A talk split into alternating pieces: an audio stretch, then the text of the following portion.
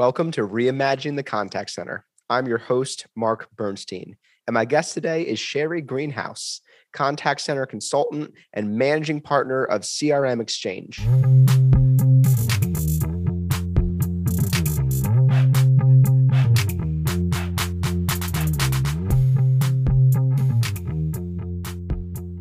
Because it's funny, because I think that in 2020, we saw, you know, just you know, anecdotally, we got this big spike of people wanting to do stuff in virtual. And then 2020 at one, people got a little uh, sick of it. I think you know it was very hard to engage people virtually. And my guess is that right now we're at this really nice medium where people have almost gotten over the second hump and are more comfortable with it. Mm-hmm. Um, people are very comfortable with it. Yeah. Um, yeah, and, and some people have gotten, well, do I really need to go. to that conference? I can I can get that same information when you look at a lot of the content, it's the same. Yeah. Whether you deliver in person or you deliver it uh, virtually, and with all the tools now, it's almost like you're there. Yeah, yeah, and uh, it was funny because I, you know, checked out the virtual conference today. I saw Balto as a sponsor. You have eight by eight. You have Nice. You have Verint. It's like, huh, this is uh, this is just like a, an in person conference. This is awesome. I think I actually did attend maybe a year ago, and I hopped into okay. right when the pandemic was starting. Okay, yeah, it, it you know we've been doing them for so many years that when some of the conference, you know, the the premise conferences started doing them, and I saw what they were doing, and I for some of them I was thinking, we tried that, won't work because we've uh-huh. been doing them for so many years. We know what works and what doesn't work, and what people want and what they don't want. It, it's so funny because that is so valuable to have tried stuff, know know what works, know people want and don't want, but it's very difficult to articulate that value. Mm-hmm. Um, so uh, I imagine though that you could probably rattle off top of your head of like specific like pitfalls that people tend to to fall into when they're setting up virtual events and things like that. Um, probably, yeah, yeah, because you know we, there, there's nothing we haven't tried. Mm-hmm either on the site. And we started this site well over 20 years ago when um, what there was a, a, a magazine. It's since gone through a couple of iterations, but the the I guess the owner of the magazine at the time said to me, "This internet thing, you think it's going to last? Will it be around?" Because he had because we were one of the first ones to ever have anything on the internet. And when when was that? I want to say 96, 96, 106. Yeah, yeah, 96, 97. Yeah, it was, it, it's like 23 years ago. We wow. put something on this. Yeah. Wow. Uh, I, I, it's funny. I often make the analogy, um, but, or I draw an analogy between internet and AI. Um, and I, I say that AI right now in 2022 is where the internet was in 2002 which is that it had been invented, it was used in both you know business and uh, personal settings, but it wasn't integral to your daily life. You know, mm-hmm. you still you still got the uh, you got mail, you know, and people were still trying to figure out how to use this thing. And then fast forward 10 years later to 2012, you couldn't rip that thing away from us if you tried. And I think right. that AI is in a very similar spot where right now uh, people it's the frontier people are trying to figure out you know what it is. It's kind of optional to have it. You can you can get some benefits but it's not like it's uh you know the thing that if you don't have it you're out of business. I think in 10 years that will precisely be the case. Yeah um, there's still a little bit of hesitancy. Is it going to take my job? Is it going to take over my life? Like you know there's those type of things that people are thinking that it's not it's not something that um, like with the internet when the internet started you had to physically do something you had to go do it. But ai could just be around you it could be set up you don't even realize that it's there in your normal consumer life. W- being technologists you, you understand you have to set it up you have to create everything. But i would bet most people in certain demographics just think it gets done Mm-hmm. You know, it's just there because it's already been set up. They're not sure how to do it, and there, there's sometimes there could be a little bit of hesitancy mm-hmm. with it. It, it. It's so interesting that this technology is one where you don't necessarily see it or know it's working or know that you're interacting with it. If right. you thought about like a comparison to the mechanical world, imagine there was a physical machine and you couldn't see it and it just it just did its thing. Um, that's you know, so I think we almost have to develop a new sense for what technology is, knowing there's something under that, there's something powering that. And I think that you know uh, documentaries like the uh, the Social Dilemma mm-hmm. very much you know highlighted for the people that you know there are like very powerful algorithms in play that are uh, truly changing people's behaviors at scale but it's a new type of thinking i think we're still getting used to and that can go either way when you watch the social dilemma you could also think oh i don't like what this is doing to me yeah. this is making me think a certain way that i'm not even aware i'm thinking a certain way or, you know, I've noticed on my phone within the last, I would say three or four months, I would get in my car and it would say seven minutes to work. Well, how does it know it's seven minutes to work? Mm-hmm. I never put anything in. So your phone is tracking you. And you know, it, this can go either way. People can start to say, I like this. This makes it easier for me. I know how long it's going to take me you know, and you're looking, and I think it might be, again, like maybe a younger demographic that's grown up with all of this and it's not scary. But as you go up the scale of um, different generations, it could be wait a second, I don't like the fact that they know yep. I'm going to work. Or at 5:30, I go to the dog park and it's telling me how long it's going to take me to get to the dog park. I don't love that. And but I'm of that other generation that's going up here. So it, it, I find it a little creepy, but I could see where a lot of people, and there's certainly times when I find it very helpful as well. Yeah. We're to get to a point, it's going to say, your dog is going to go to the bathroom in three, two, one. That would be helpful, though. Yeah, exactly. that would be good. There's a really good bush to the right. well, we all have our favorite bushes, so that's good. You know, I I, I think that um, I think we're going to see um, technology. Right now, we're trying to figure out where the line is. Mm-hmm. We're trying to figure out, you know, what is, um, you know, attached to us enough that it's helpful and we feel like it's personalized and we feel like it's making our lives easier and giving us only the sort of things that we're interested in and want to see. Because that was the original, you know, insight behind Facebook and them, you know, moving from a uh, what was it? I think timeline to newsfeed or however they or newsfeed to timeline is that it was only the things you wanted to see. It wasn't mm-hmm. chronological mm-hmm. anymore. Um, so people like loved that initially, and then they said, "Wait a minute, this is only showing me things that I'm engaging with, so I spend more time on the site."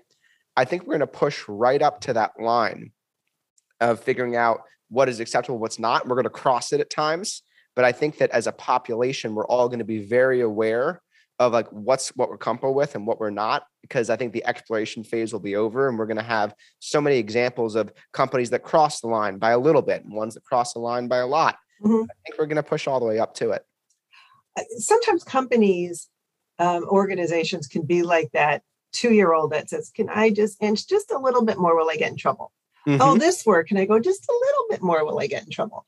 So I think, especially with the all the analytics and with AI and with robotics, companies are going to start pushing to limits to see how how much can I do, how much can I get away with, mm-hmm. and that and I agree. There's going to be that line when all of a sudden people are going to go, hold on. I'm, I'm not going for this. You know a little bit too much. I understand you need to be helpful. Or if I'm trying to service myself on the internet and I have a problem and I need to call somebody, I like when I don't have to repeat. Everybody's going to say, that's great. I don't have to go through the same thing again. Yes. But if I'm calling you and, and you would all of a sudden know with no context at all, oh, Sherry, nice to hear from you. Hmm. You know, like I don't know if I want you to know that right away. Mm-hmm. So I think it's going to be a little bit kind of the way we started in the virtual conferences. You're going to try little things, back off, try other things, you know, go a little further, enhance a little bit more to see what people will will agree to and what they won't agree to. Yeah.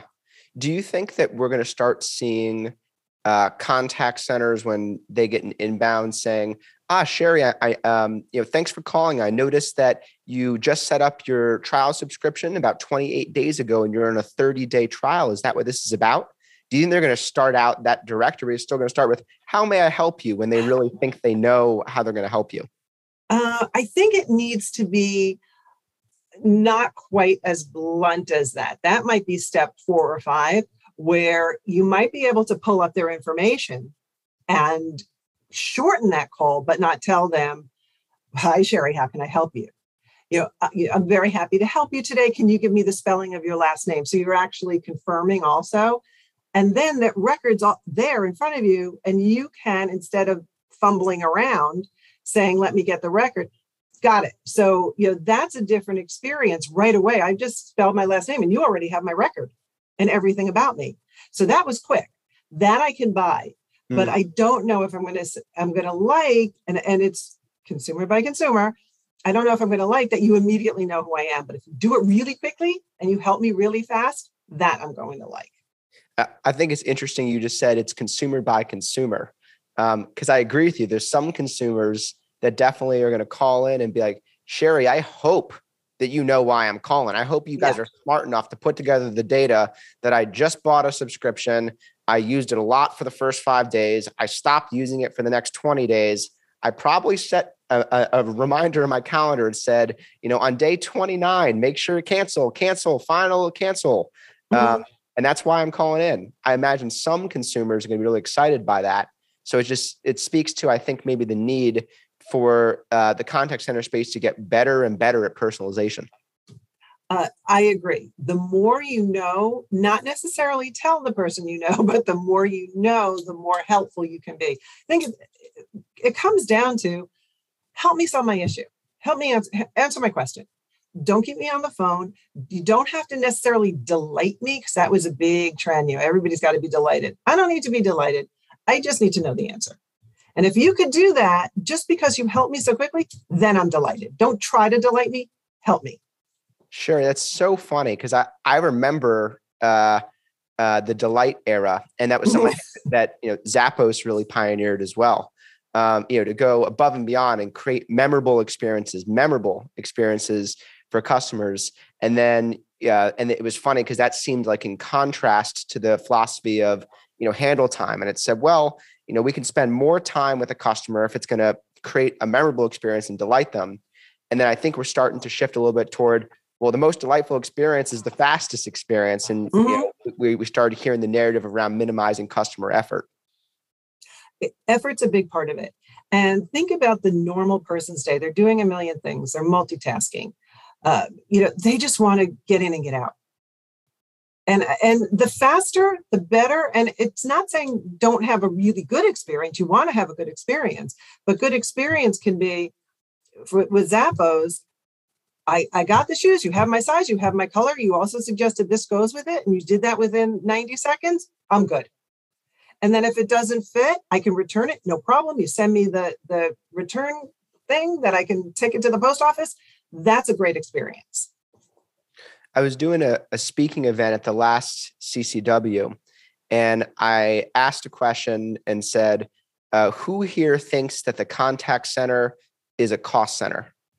And nobody raised their hand. I said, seriously, come on, somebody, please, somebody raise your hand and say that that you think the, the contact center is a cost center. And uh, we had one hand go up, and I remember being super surprised because you know I think a lot of folks have been championing the contact center as a mm-hmm. profit mm-hmm. center, but that's still you know it's still rooted in delivering some sort of service to the customer as fast as you can at the lowest cost that you can.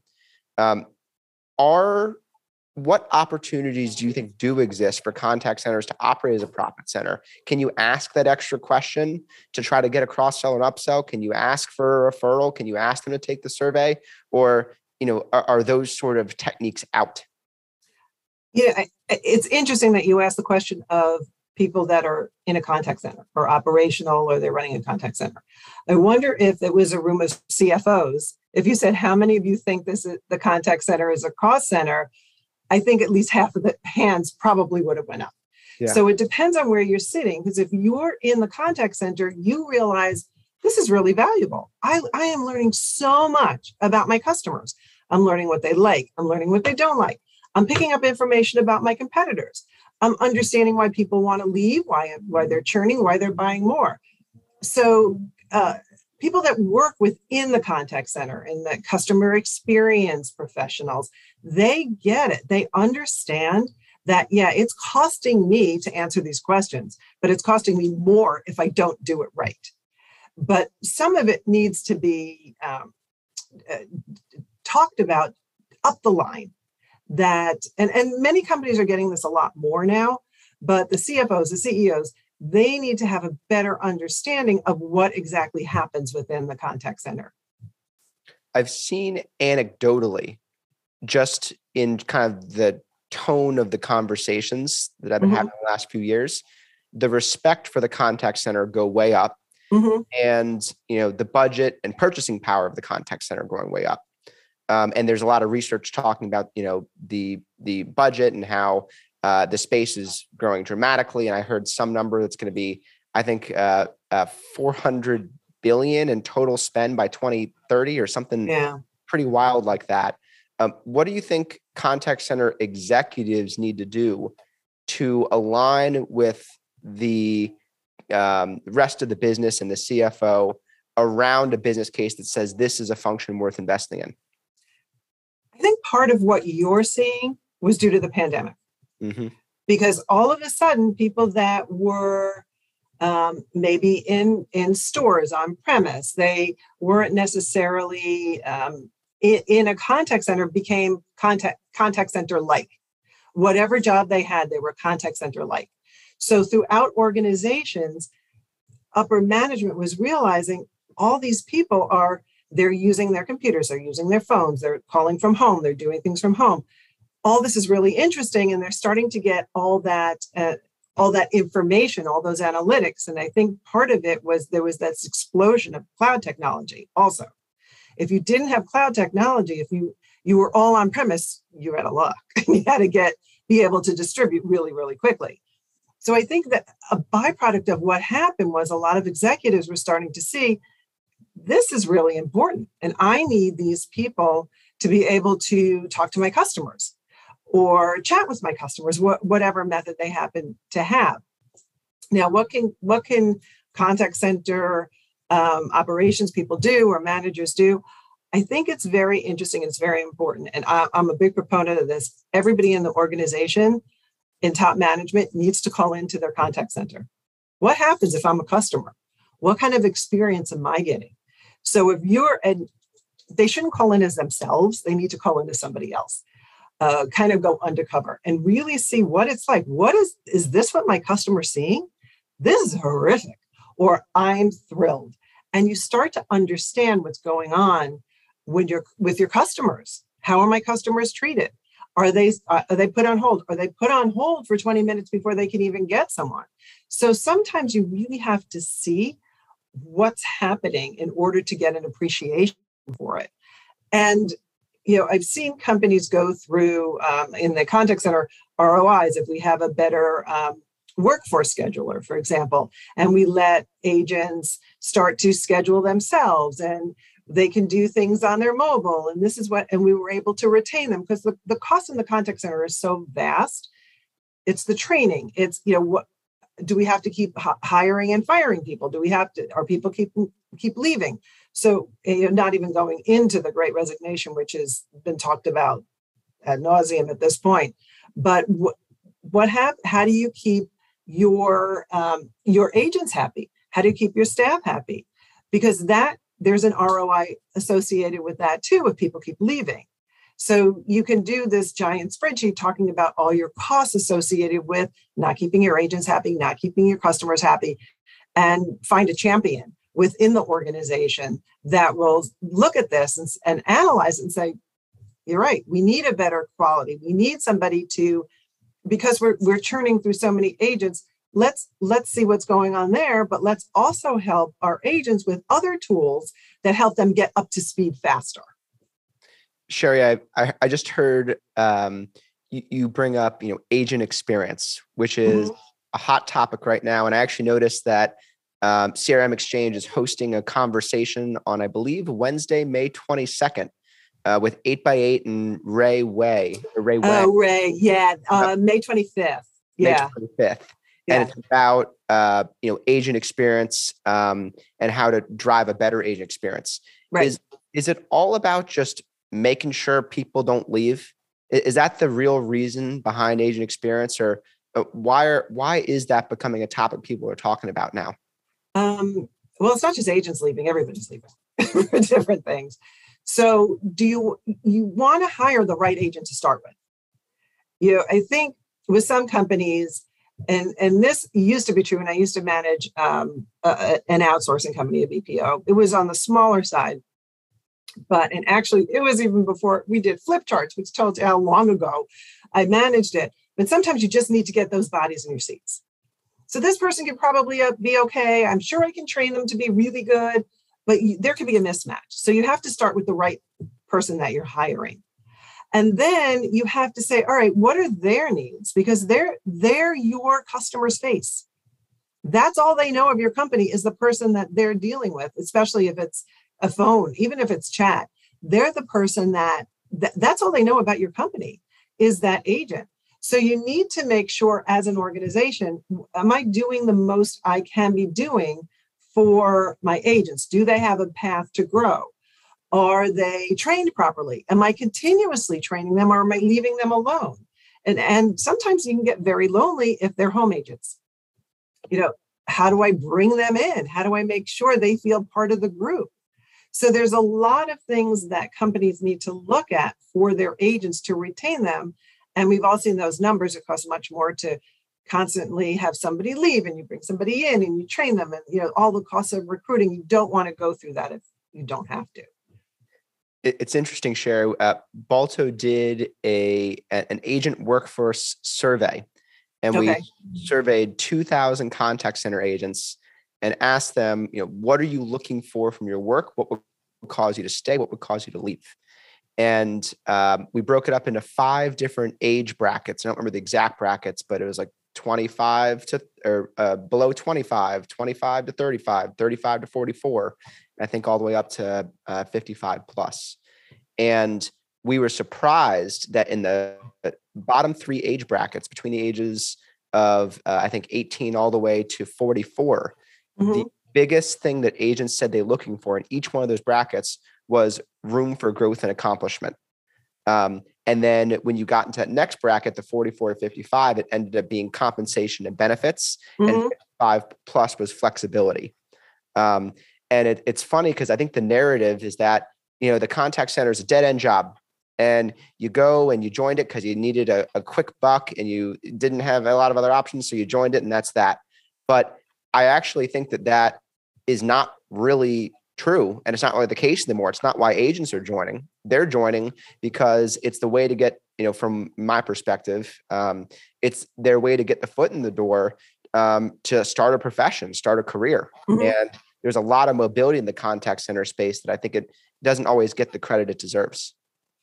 I agree with you. And I've seen because I've been in this industry a very long time. And I work with companies where they're somebody, you know, could be very high up in the organization had they start agent. They started as an agent. So it's not, you're right, it's not a dead end job anymore, unless that's what you want it to be. If mm-hmm. you're in college and you say, all right, I'm just doing this for the summers so I can get some more money, I never want to touch a phone again, that's what it is. Mm-hmm. But if you want a career, there certainly is in a large enough company a, a, a path. And companies are seeing this now because they they know more about your company probably than anybody else because they're hearing everything. So there's certainly a path, and the smarter companies are doing that. What does that path look like? it's going to be different for every company. It's going to be very different. It could be up the, you know, it could be agent one, agent two, agent three, supervisor, QA. You can go into workforce. You can go into management, overall management. You can go into lead gen, marketing. I mean, it can really be anything. So it really depends on the size of the company, um, the type of agent. So if you're an agent in a in an insurance company, you've got a lot of education behind you. Just because you're on the phone, you're, still an agent. If you're a financial agent, you need to have a lot of education, understanding of financial institutions behind you. So some some agents might decide, I just want to do this. I want to be on the phone. I want to sell. I want to work with my customers. This is what I want to do. I like this. I like the flexibility of this. Some might decide, all right, I want to go to the next step. I want to be more management. I want to work over agents. So it really depends on the industry, on the person. I don't think there's any specific path that any company can take. Mm-hmm. It is interesting. I one of the things I love seeing is uh, when you know I'll visit uh, customers of Balto and I'll mm-hmm. go to the floor and talk to the agents and uh, I'll meet agents that are very proudly making six figures um, in f- spaces like insurance and financial mm-hmm. service. Mm-hmm. Right. Um, and that's a real opportunity that exists for a lot of folks where you know you're you're making six figures and um, you know, maybe folks uh, you know in your family or in community haven't done that before right. um, and uh, that's a that's a pretty sweet gig look, when I bought insurance, when I moved, I relocated from New York to Florida. And I'm sure you can not tell there's New York at all in, when I talk, but I relocated from, from New York to Florida. And I saw um, an agent, it was in one of our local um, magazines. And I called, and the office wasn't that far. I said, Should I come over and see you? He goes, No, I do everything over the phone. Okay. This was an insurance agent sitting in his house doing everything over the phone, talking to everybody. And you know, with these kind of tools like we're using now, there really was no reason for me to get my car and go see him. Hmm. It's just that that's um, it's something that I was used to doing. I think we're all used to doing, you know, going to visit people, but you don't have to anymore. It's one of the interesting things about the change in the contact center that we've seen, the cloud transformation. And I think a lot of it, uh, people just immediately attribute it to COVID and you know and then you hear you know covid was an accelerant it didn't actually right. create that change it just accelerated it um, but i i do think a lot of those changes have been baking for some time particularly on the con- consumer expectation side? Um, consumer expectations for i think most consumers don't understand what what you mean by you say cloud. So what do you mean by the consumer expectation side? What- yeah i mean that i think that the contact center hiring more experienced people, uh, paying them more, um, having omni-channel interactions, having these super powered cloud-based contact mm-hmm. center that had a ton of information about the consumer. I think that folks often attribute that to well, COVID did it, but I actually think that those trends have been started, yeah. based on how people want to interact with companies yeah it, it was starting and it's interesting because we do we do a lot of webinars and recently i would say starting this year we opened up chat completely so uh, th- there's the panel there's the person presenting and then there's chat where the audience can kind of chime in and they can talk and they can say things.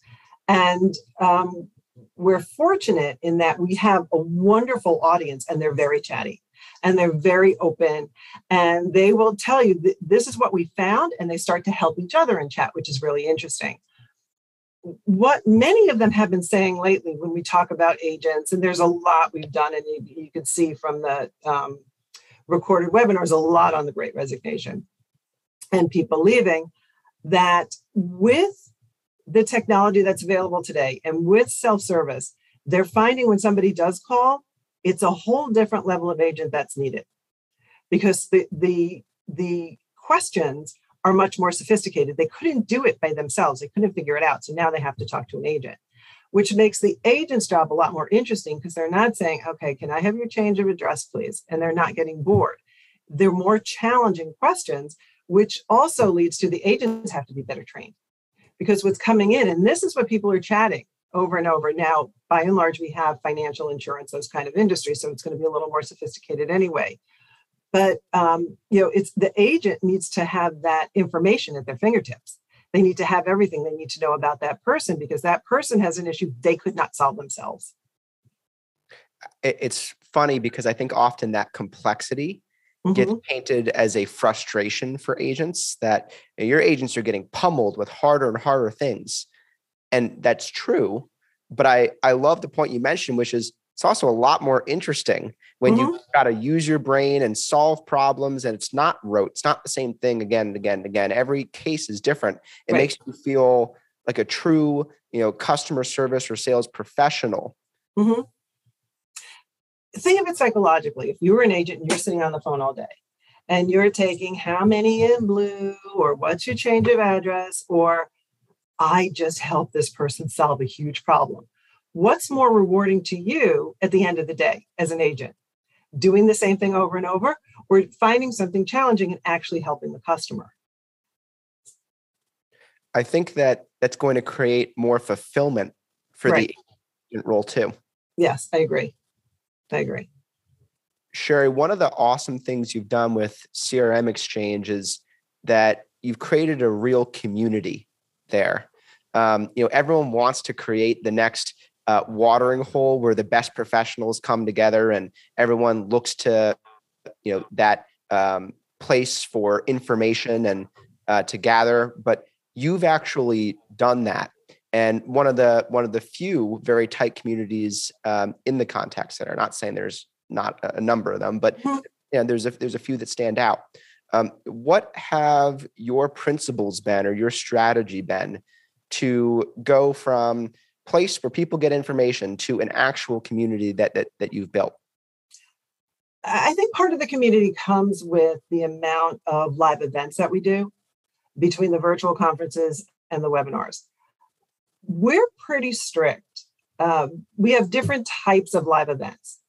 If there's an event that that somebody wants to talk about their a company wants to talk about their product, they want to show their product. We let the audience know if you have a, this problem, they're going to show you a solution to that problem. We, we don't bait and switch. We, we're really strict with companies that do webinars on our site. If you want to talk about best practices or how to do something or operationally, don't start talking about your product. Our audience doesn't want that. So we're we're very critical of the webinars that we that we let our vendors do on the site. We do a lot of dry runs. We go through a lot of techniques on, you know, how do you open up to the audience? How do you get the audience to talk to you? How do you get the audience to talk to each other? So there's a lot of that. So I think the audience now, because we've been doing this, feels very safe to talk to each other, to come into the webinars. Uh, I think that that's part of it. Some things we've just been doing it for so long. You know, some things were trial and error. We've always tried different games way early. So this is how early we started. We did a game on the site and we had everybody, we have like a vendor directory. It was different back then. You had to go through the vendor directory to find, now I'm talking about like 2000. Um, you had to find the answers and then you, I think you even had to fax them to us at the time. And if you won, we sent you a TV. This is how long ago that we started playing around with things, trying to build that community. We had, um, again, early on, maybe it was around 2000, we wanted to get everybody involved in, uh, remember the old bulletin board kind of technology where you, you, you, did something and you had, that was one of the only things available. So we created a soap opera in a, in a contact center and everybody was allowed to, or, or we hoped they would, um, create characters in the contact center and create scenarios. And they were this this thing was growing, um, but we found a lot of people that were writing in it were writers as opposed to people in the contact center. So it didn't really work out exactly as we planned. But we, you know, we were constantly trying new things and getting people involved in different ways, and some worked, some not so much. It I bet creating a soap opera is actually not that hard. It's funny when No, when you go to the contact center and you know you're talking to one of the agents and they say yeah that agent over there that's my wife we got we got married like the the when when people there's a real camaraderie there which actually i i wonder how the contact center space is going to keep that up remotely it's it seems tough it's tough. Um, it's always something that comes up during the webinars. How do I keep my agents all engaged? And some of the best ideas that come out are from other other people that are on the site, chatting back and forth to each other. Um, some do morning meetings, all on Zoom together with your supervisor, and you're all talking you talk about well how was your weekend it's like they try to create the water cooler moment virtually Mm-hmm. so there, there's different things that that companies are trying to do to to make everybody feel like they're part of something Yes. It's it's really interesting because I think that one of the challenges with the agent role historically is that you really don't feel like you're part of something. You Mhm. feel like your job is customer interaction, handle the interaction, customer interaction, handle the interaction. But it's I don't I, I think historically it's been hard to uh, communicate to the agent that you are impacting the broader picture. Yeah. And um, there seems to be more of a focus now, uh, especially with this like tight labor environment and the uh, more uh, sophisticated you know tier of agent on sourcing more from your agent's voices and brains and Mhm. trying to make your business better, not just using what you hear on your on your call recordings or um, in uh, you know doing your secret shopping your company, but also in just talking to the people on the floor who are talking to your customers. Yes. Um, years, years, years ago, when I was managing a contact center, I would bring in the agents and say, okay, what's wrong with our script? Now, keep in mind, it was a flip chart, but what's wrong? What are you hearing? And they all felt part of something. They're contributing to what, what they're going to be saying to the customer. This is before we really knew what the rules were. I'm going back 20 over 20 years that we were doing this. But some good practices are good practices, whether they're 50 years old or they're from yesterday. And I think early on in the company, we realized we really want the agents to be part of this. We want them to have a say because they're on the phone all day. They hear a lot more than we think we know. So let's hear what they're hearing and let's let's rearrange that script accordingly. we Sherry just did a another survey at Balto, um, and we surveyed 500 contact center agents and asked, uh, you know, what would you change about your script? Mhm. And 64% of the agents said they wanted to change something. So Yep. uh, 36% said they were happy and didn't want to change a thing, but 64% said they did want to change something. And then what we did is we we tied it to how much ownership do you have in your script? And um, I don't remember the exact number, but it turned out there's a very clear relationship between the amount of ownership that you uh, give people in contributing to that script and their like satisfaction with it. And that that seems like a very natural thing in any of our work. And I appreciate that that cultural change is starting to happen in the contact center too. Yeah, I think some of the best scripts are not scripts, they're guides. Mm-hmm. everybody has a different personality and you need to be able to read your customer so if you're following a tight script and you know oh god i have to say this and this is so wrong for this person but you have to say it that doesn't work now there's certain things you have to say for compliance and that could be in the guide. And there's you know, but let the agents put some of their personality into it. You don't want them reading because there's nothing more annoying to the customer than knowing it's being read. You know how many times okay when the agent says yes and let me let me restate what you just told me and they say this the same thing. It's like you know, i don't know if some of us that do this day in and day out are more sensitive to it but i have i'm your typical consumer if i'm annoyed i'm sure everybody else is annoyed by it Do you think scripting is dead? I think you need a I you need something. You need a guide. Um, maybe in the beginning to to for an agent that's a little nervous that doesn't quite know what to do. It's good in the beginning. Um, I think y- you need to you need something. You can't just let them go.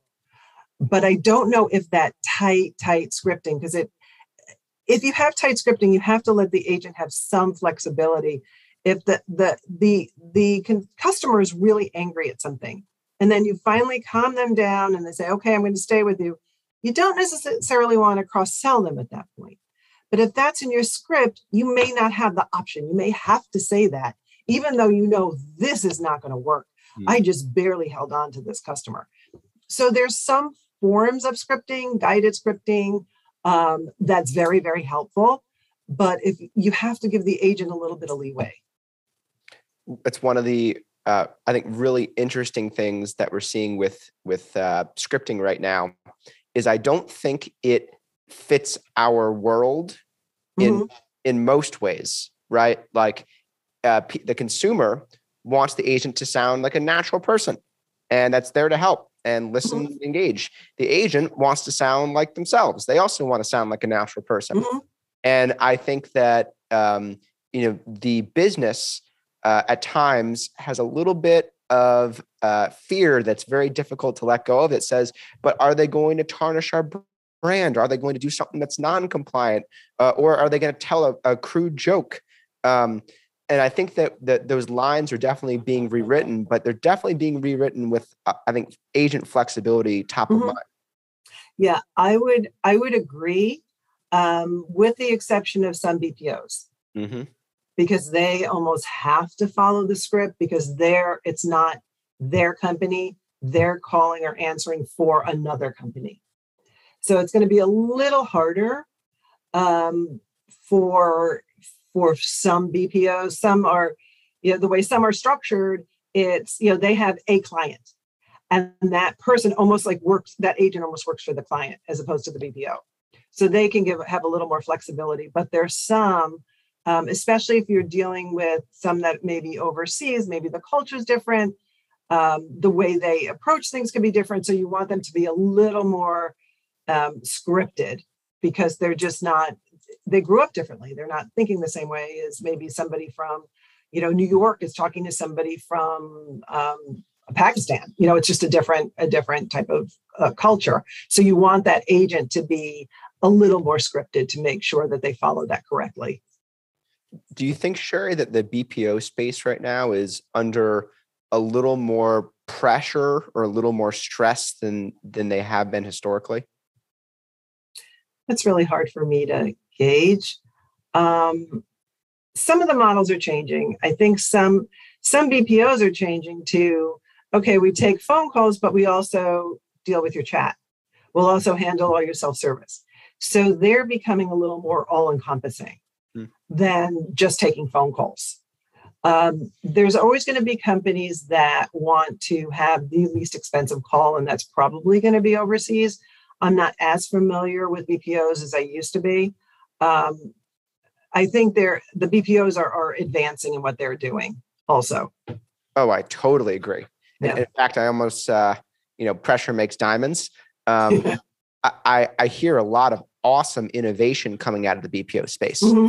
Um, and you know they say ah you know labor goes up um, obviously that's you know uh, putting pressure on our margins mm-hmm. uh, you know we're having to raise prices which is making it difficult from a competitive perspective um, you know uh, where labor is so tight how do we um, you know hire up a thousand agents like that or, or you know wind down a thousand agents and rampant attrition you know was was challenging before and now it's even more challenging um, but a lot of awesome models are coming out of that. BPOs offering um, additional levels of insights to right. their clients that they previously haven't. Right. Um, and uh, you know, BPO is having really innovative hiring models um, and getting folks, uh, you know, from, for example, South America, who a lot of folks down there will have college educations mm-hmm. and uh, will come from you know teaching professions and things like that, and the BPO space can pay particularly well there.